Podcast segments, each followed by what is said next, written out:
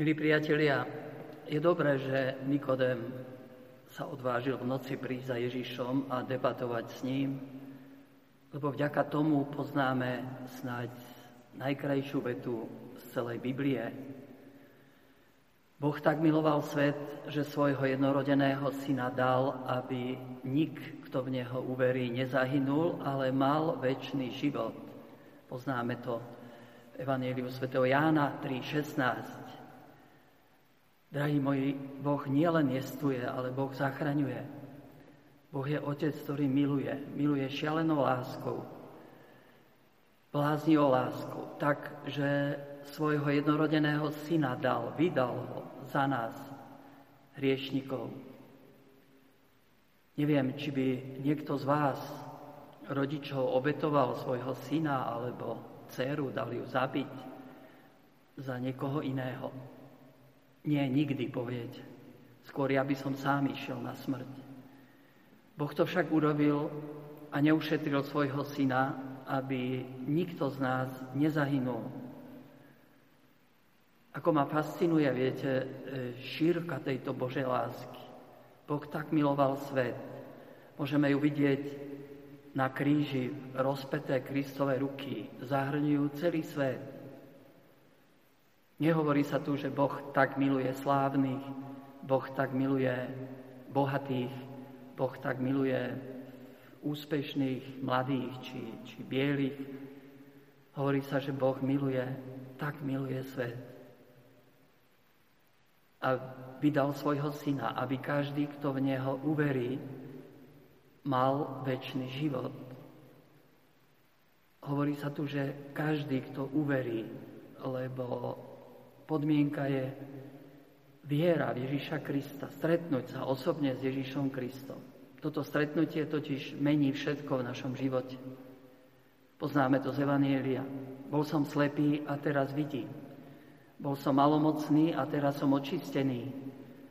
Bol som hluchý a teraz počujem. Bol som mŕtvý a teraz žijem. Mnohí viete, o čom hovorím a a preto môžete aj dnes so žalmistom povedať, skúste a presvedčte sa, aký dobrý je Pán, šťastný človek, čo sa utieka k nemu. Naozaj sme šťastní ľudia, keď poznáme Ježiša, keď máme nádej väčšného života. Lebo táto nádej dáva zmysel aj tomu nášmu tu pozemskému životu. Ale viete, e, táto veta z Jánovho Evanielia nás pozýva ešte trochu ďalej, rozširuje naše srdce. Lebo tu sa hovorí, že Boh tak miloval svet, svet, kozmos, aby nikto nezahynul. Bohu záleží na každom, na každom človeku tejto zeme, počas celých dejín. A možno v týchto dňoch krízy, pandémie, koronavírusu, keď počúvame, koľko ľudí umiera každý deň a možno mnohí aj opustení a, a možno nepripravení pre väčnosť, tak sa pýtam, Pania, čo bude s týmito ľuďmi? Pane Ježišu, zmiluj sa nad nimi, príjmi ich k sebe. A veľmi ma tu inšpiruje čítanie denníčka svätej Faustíny, kde ona hovorí, e, mám zvláštne úzke spojenie so zomierajúcimi. Milosrdný pán mi dáva možnosť pomáhať umierajúcim mojou nehodnou modlitbou. A často sprevádzam dušu, ktorá umiera niekde veľmi ďaleko. Ona, ktorá vnímala veci, viete, ako si vnímala utrpenie aj bolesť, potom hovorí, ako veľmi potrebujú umierajúce duše našu modlitbu. Modliť sa často za umierajúcich, prosí nás. A odporúča korunku Božieho milosrdenstva a pre mňa tiež rúženec s tým dodatkom o Ježišu odpúsť nám naše hriechy.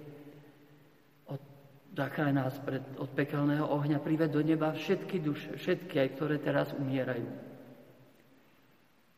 A sestra Faustina nás tu pozbudzuje. Dôverujte Bohu, lebo je dobrý. a jeho milosrdenstvo prevyšuje všetko naše chápanie. Staňme sa teda aj my apoštolmi Božieho milosrdenstva. Nech v týchto dňoch aj cez nás do tohto sveta preteká jeho láska, milosrdenstvo a odpustenie.